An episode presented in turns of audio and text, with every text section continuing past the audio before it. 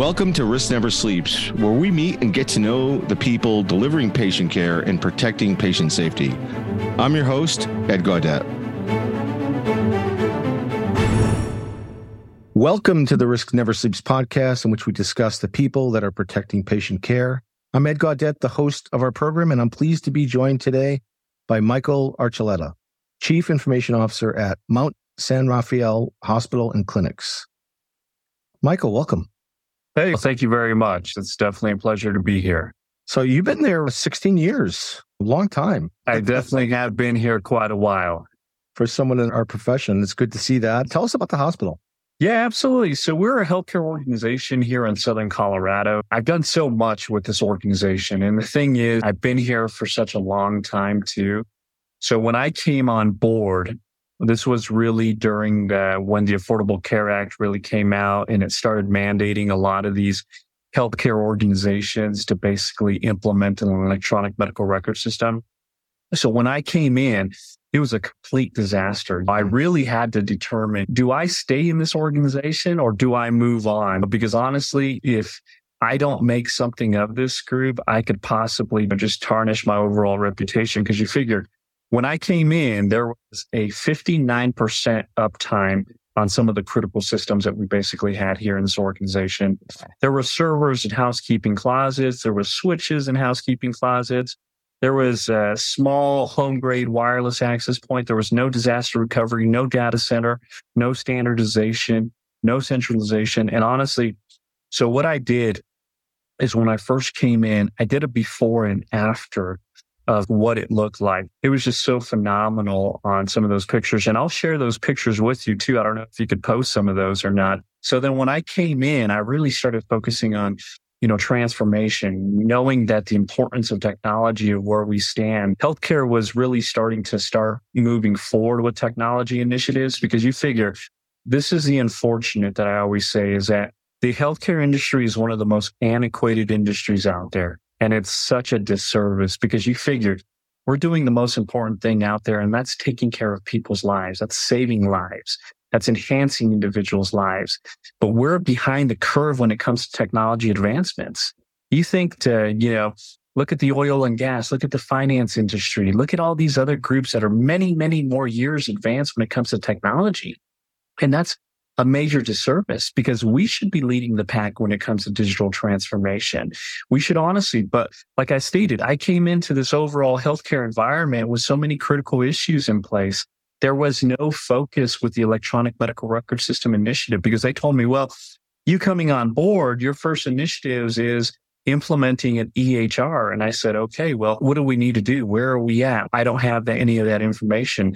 What, how is the staff trained on? Have we looked at moving? Have we looked at different specific vendors? I mean, it was a massive mess. And I had a mm-hmm. consulting group come out here and do an overall analysis of the organization to really determine, hey, we need to go live by this specific date to avoid these penalties that these this organization was going to receive because they were so late adopters in implementing an electronic medical record system. We had a 20% chance of successfully going live the date that we basically needed to.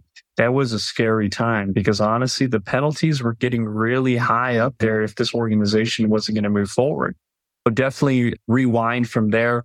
We implemented built the team. We started developing some strong initiatives. Now I've really transformed this organization from paper to digitalization. We went from that 59% uptime to that 99% uptime. You know, wow. we went from all physical servers to 99% server virtualization within this environment we went from 90% virtualized on the desktop standpoint of things. Mm. We started utilizing and building the first advanced data center for this organization to house all the data depository initiatives needed. We implemented next generation firewalls. We in- implemented enterprise wireless systems in place, redundant power management, full automation backups on site and off site. Cable management was a huge thing because when I send you those pictures, you're going to see how of a disaster the data rooms looked like in this organization. It was like honestly like a like when you're eating a lot of spaghetti, which I love, and you're seeing all of that just come together and there's no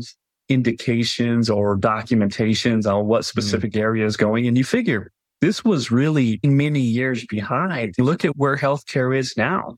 If we as an organization did not focus on building some of those foundational ish items and those backbone initiatives needed, we would not be successful with any of the new initiatives coming into place because you figure healthcare isn't getting easier. It's getting harder. It's getting more complex. We're going from a fee to service to now more of a value based care initiative.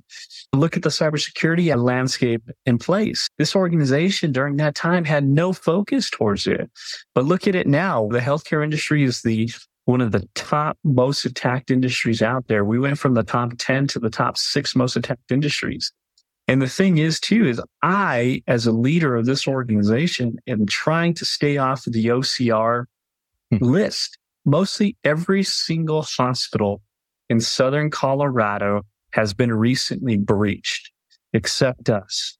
And the thing is, I always say that it's not if, but when an attack basically mm-hmm. happens. And that's really the thing. But we've implemented a lot of strong initiatives with artificial intelligence, predictive analytics, strong specific outcomes looking at abnormalities in our environment, starting to focus on some of these next generation initiatives. And they're like, wow, man, th- this small hospital is doing some amazing things out there. As I stated, it's been one of those items that you've really developed and built since like birth.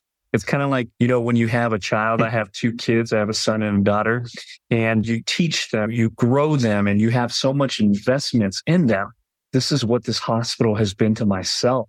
And we built a brand new facility too. We've implemented so many good consumer based digital tools that really enhance the overall patient experience, which has really been so critical and such a, an important thing to our overall success. Because in the end, and you probably heard me speak all the time, is that I always state that our new CEO, I don't care what position you work in this organization or a healthcare organization, but your new CEO is the patient. And that's basically the bottom line. And it's funny too, because when you come into my office, I have this big poster just like right above the door and it shows the Flintstones meeting the Jetsons. and that's what I always say is that healthcare has been behind the curve with technology advancements. Mm-hmm. It is time for the Flintstones to meet the Jetsons mm-hmm. because honestly, we have to really reprioritize and realize that hospitals and clinics are digital companies that deliver healthcare services. We're truly living in the digital age of healthcare initiatives. And I know you asked me a question on, hey, you know, how long? And I really took it to another level. So I do apologize. No, this is great. Uh, Just a lot of passion in regards yeah, to that. I can tell. What EHR did you put on? So the group already had a selected EHR. And of course, I was in charge of implementing it. So the inpatient EHR that we do utilize is a company called MedHost. Oh, yeah. And then our ambulatory EHR system is Athena Health. Oh, good. Okay. Good. So how did you get into healthcare? How did you end up getting into the field itself? I just started coming into place and there was an opening in regards to a network engineer for a hospital mm-hmm. organization. Mm-hmm. Because it's funny because as a child, I was terrified of doctors' offices. I used to hate going to doctors' offices. And that was one of the things. And ironically enough, I basically worked at a healthcare organization. So it was just one of those things that really came into place. Everything worked out. I was looking for some change and was looking at really seeing how I could be involved in helping individuals. And even like, you know, IT, we don't have direct patient care, but everything that we implement really creates better outcomes for mm-hmm. patient efficiencies, pa- patient outcomes. So I really got involved in regards to that and really came into place and just started doing it. It's that know? shared yeah. mission too. I love about healthcare that you can't get in any other industry. Because like you said earlier, we're all patients. We all know patients. Where families are all patients. And, and that's the thing though too is, and that's what I wanted to change. I've always been one of those individuals that want to make an impact change towards enhancing better initiatives for patient care. I've seen a lot of individuals, especially in these smaller communities, they go to these other hospitals and these other facilities don't really focus on asynchronous tools that benefit patients both inside and outside the organization. And that's why my motto has always basically been that my new CEO is a patient. And that's basically the bottom line. And as an organization, if we don't continue to really invest in those specific initiatives, we're not going to be successful moving forward. And we have to continue to lead the pack on this. And that's why even during Vive, I just had a lot of passion in regards to ladies and gentlemen, we had so many startups in place. The startup groups, these innovators, we are disruptors. We need to disrupt our industry moving forward to create better enhancements for us all. And that's really critical because as I stated, it's a disservice that we are behind the curve. We need to be leading the path towards innovation, towards digital transformation.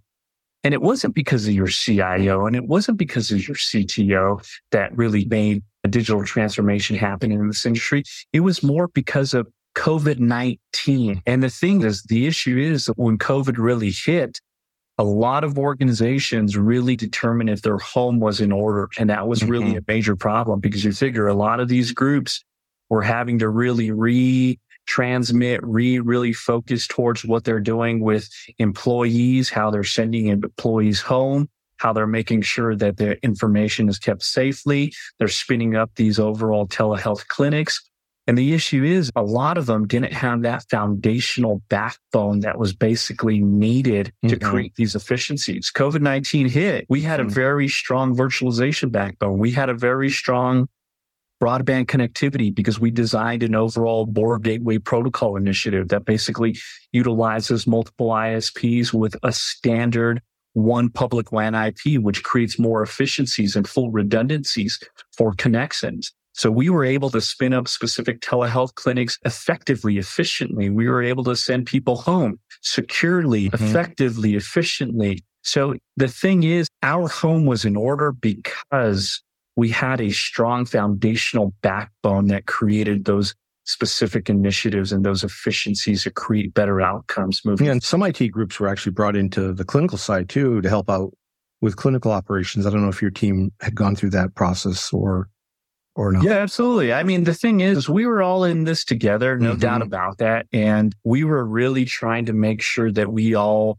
any way we could help, we were there. We were mm-hmm. honestly there. Like I was part of some of the initiatives of really looking at obtaining specific PE, obtaining additional mass because the inventory on the materials management standpoint, it was really mm-hmm. hard to get a lot of those protective equipment that was basically needed for our clinicians. So mm-hmm. really just going out there, being part of all these groups, advocating for our organization to obtain some more information. So we really stepped up. We stood up from our current roles and we just all came together to really create some better initiatives and better efficiency. Mm-hmm. But the thing is, we've learned a lot, especially from this unique situation of what COVID 19 is. And as I stated, we've seen the importance of what digital transformation and technology is. Because the problem is that when we look at healthcare, and especially we look at healthcare organizations and smaller and smaller communities, we always categorize IT as a cost center, right? Mm-hmm. That's a major issue. And this is what I always state is we need to move away from that cost center initiative and really be focused as more of a strategic revenue contributor to the organization. It's an enabler. It's an enabler. If you don't have that's, it, that's really the thing. Yeah. And you figure IT has always been what? A ticket taker versus a true value maker. Mm-hmm. That's what's really important too. Is, and that's why I tell a lot of these CIOs that live behind sometimes Unfortunately, we see this trend of CIOs living behind a desk, creating these specific outcomes and these initiatives. That's not my personality and that's not how I roll. I've developed an overall no nonsense framework initiative, which basically I'm part of the GSD groups. And I'm like, ladies and gentlemen, you have to be part of this GSD group in order to continue to build successful outcomes for your organization. They're like, Mike, what's the GSD group? I said, let me tell you something. There's talkers. There's individuals that talk and they have these amazing discussions but they've really never said that what we've done and they haven't created these outcomes. They don't go outside of their overall office. IT has always been siloed and that is a problem. We have to come out of the shell and really expose all the benefits and the initiatives that this department basically does. Mm-hmm. And the mm-hmm. thing is, and I'm like, come on, guys, we have to build that GSD mentality. all right, what's that GSD mentality? I'm like, that's a getting shit done mentality. And that's basically the bottom line. yeah. I walk it and I talk it and I get it done. And that's why I've developed that no nonsense framework initiative. That's why I've been really established towards GSD. We have to GSD and we have to really create these outcomes and stop being so stagnant. Because the thing is, technology and IT has always been siloed and they've always been seen as that cost center versus that true value maker, that true strategic revenue hmm. contributor. And I did a discussion with Columbia University and we were talking about the brick and mortar theology of healthcare. And you figure the brick and mortar theology of healthcare that uh, has always been established in this overall mentality. We have to move away from that mentality. We have to look at healthcare as a digital company that delivers healthcare services. We can no longer really think of that brick and mortar theology of what this organ of this industry has been built on. We have to innovate. We have to digitalize. We have to refocus where technology sits. And that's really a critical component moving forward. And we've even seen the evolution of the chief information officer in the healthcare industry itself from really being more of just an advisor role to really driving and leading the organization moving forward. Yeah. Dri- driving transformation, like you said, being the chief digital officer versus the information officer. A hundred percent. And that's really a critical component moving forward. But like I said, it's funny because I always quote that is because it is honestly time that the Flintstones meet the Jetsons. love that. I and love that is really critical. so what keeps you up at night? You, you get a lot on your plate. What keeps you up at night? But there's a lot of things that keep me up at night, unfortunately. And one of the things, of course, is some of the security outcomes. I mean, Mhm. the cybersecurity is no longer just about data security. Cybersecurity is a matter of life and death, if you really think about it. Because look at the medical device industry right now. Okay. The medical device industry is mandated by the FDA, right? 83% of those specific companies have admitted that they have a cybersecurity problem. Look at the pacemaker software alone. The pacemaker software alone had 5,000 security flaws associated with it. 5,000. That is an implantable device that's going inside a human being. So you figure, can the heart be hacked? The answer is yes. And this is becoming a serious issue. And that is why security has to be a core component to the overall organizational strategy in order to create success, because it isn't just about data security. It's also a matter of life and death. And as an organization, if we don't really f- focus and reprioritize ourselves on some of these initiatives, we're not going to be successful. Because mm-hmm. when I go to my board of directors, I focus on three things, especially when it comes to cybersecurity. I focus on financial, operational, and reputational. What would happen on a financial standpoint if a breach happened? What would happen on an operational standpoint if a breach happened? And worst of all, what would happen on a reputational standpoint if a breach happened? We have to really reprioritize this and really continue to invest in some of these technology initiatives and these technology tools that enhance our cybersecurity outcomes because we need visibility. Because as I stated, it's not if, but when a cybersecurity attack Mhm. happened. And we have to think like that too. Yeah. Continuity is so much more important. Resiliency is so much more important. You have to have the ability to, to recover and keep the business available. And that's a hundred percent thing. Making sure the business is fully up, making sure Mhm. that the disaster recovery initiatives are fully enabled, that our backup options are fully enabled, that we have a plan in place. But we've always seen a lot of uh, healthcare organizations, you know, really focusing on a hospital emergency response team. But what about a cybersecurity emergency Mhm. response team initiative? Doing specific tabletop exercises to really truly evaluate and say, yes, my plan works. Yes, I have a full disaster recovery plan, a strategic plan in place via an electronic document, but does it truly work? And that's where tabletop exercises really come into play. So security outcomes are really definitely a, an item that is something that I do worry about a lot because as I stated that there is a lot of issues that could really happen with Mhm. security. We went from the top 10 now to the top six most attacked industries out there. Electronic medical records contain an extensive amount of data. That's why they're very valuable on the dark net. And we have to really reprioritize our overall focus too. And sometimes it's kind of like, well, why are we continuing to invest in these specific tools? This is where we really have to drive home a, a strong initiative so individuals could truly understand that. And I think that's what's really critical as well. Great, great. Let's switch gears a little bit. Let's talk more about, about you, what you've gone through over the last couple of years post the pandemic. What are you most proud of over the last year, personally and professionally? I'm just proud of this organization as a whole. I'm proud of this team because during COVID, it was actually phenomenal to see every single department in sync working together just for a efficient process for our patients. I'm extremely proud of the digitalization efforts that we've made with this organization. We've honestly went from nothing to something. We are a seven time most wired winner, which is a mm-hmm. top nationally recognized healthcare IT award given to the top facilities making the most progress of health IT. We're a HIMSS Analytics Stage 6 facility, which is a feat that only 30% of US mm-hmm. hospitals hit. We've built a very strong, robust team focusing on digitalization, focusing on cybersecurity outcomes. I've really partnered up with strong business partners I fired all the vendors because honestly, there's a big difference between a business partner and a vendor. And I mm-hmm. brought in some strong partners that really state my success is your success and your success is ours. And then really focusing a lot on the consumer experience too, building specific digital tools, asynchronous tools that benefit our patients both inside and outside the organization has been such a critical component too, and has been a really big thing that I'm extremely happy with. And it's just been one of those amazing opportunities to be here and just do all this amazing things too. And that's why I've been here for so long is because it's hard to let go of your child that's just growing and just doing some amazing things. And then, but eventually, you know, there is times to let go too, but we'll determine where that future holds moving forward from there. Yeah. So outside of healthcare, what would you be doing? What, what are you most passionate about outside of healthcare? What do I do for hobbies? Yeah. What do you like to do? Where would you spend your time?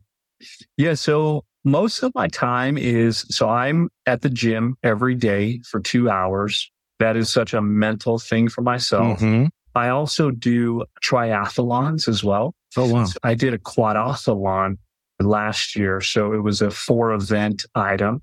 And then I do a lot of cycling, which I really enjoy too. And so I'm really active in a lot of those exercise, fitness. Hey, let's get a little crazy, adrenaline rushing yeah. kind of sports. How about the Ironman? You ever look at the Ironman? I haven't. I've looked at the Ironman, and that's definitely on my bucket list to mm-hmm. to do. And I'm super excited for it. I think that'd be an amazing event because, as I stated, I did a quadathlon. It was called the the Purgatory Four. So it was basically rowing, biking, Oof. running, and then it ended off with a shoot as well. Oh, cool. So it was absolutely amazing. That's pretty cool. And then, but, and then of course, this year I'm looking at some additional events as well. So it's going to be pretty exciting. So you've been through a lot. What would you, if you could go back and tell your 20 year old self something, what would it be? You know, to honestly is just believe in yourself. Remember where you come from. And I think that's really important. And just truly know that you could really make a difference moving forward. I think at times, especially like myself, being the first to graduate college, growing up in the projects and becoming something was really a huge initiative. And sometimes a lot of the individuals that I know just didn't have that mindset that you could really truly make a difference in yourself if you truly believe in yourself. And I think that's what's really critical is that a lot of individuals just stop believing in themselves. Yeah. And if you can believe in yourself, you could truly accomplish anything you want moving forward. I so absolutely. Yeah. So I'd be remiss if I didn't ask you this question. What's the riskiest thing you've ever done? What's the riskiest thing I've ever done? now this is a rated G show, so yeah. What's the risk? I've had some people tell me some risky things. We had to cut it out of the well, I think the riskiest thing is hmm. that I've done has been, of course, you know, skydiving. Oh, wow. And then, of course, going down some extreme rapids. Oh, I like to raft as well. Yeah. Where did you do that? So we did that in Cañon City, Colorado. Are you familiar oh, wow. with? I'm not. No. Yeah. No. definitely look that up. It's a beautiful area. So we have a place called the Royal Gorge. It's, I think, the second largest expanded bridge in the United hmm. States. Mm. And then the, they have the Arkansas River, which is a really extreme. And the scary part about it is there's a lot of, because there's a railroad track that goes around that canyon. Mm-hmm. So there's a lot of spikes in the actual water itself. Oh, wow. So a lot of individuals, of course, when they're rafting, the raft will hit a spike. And then, of course, that raft will blow. And then everyone is just, it's a scary thing. But the thing is, it's absolutely phenomenal. I've also done some rock climbing over there. I did the Via Ferrata, which was a pretty phenomenal event too. I mean, that was pretty risky. I regretted it when uh, I was bringing my kids with me too, because I'm like, hey, I'm crazy as I can, you know, if I go solo, that's it. But then my kids, of course, are they're wanting to start getting that those oh. adrenaline initiatives in place. so they wanted to join, and it's amazing. But definitely uh-huh. look that up. Yeah, it's check it out. Great thing. Yeah. How old are your, your children? So my son is 13 and my daughter is 16. Oh, those great ages. Yeah. Yeah. I mean, I got a little bit of gray hair because that's the story.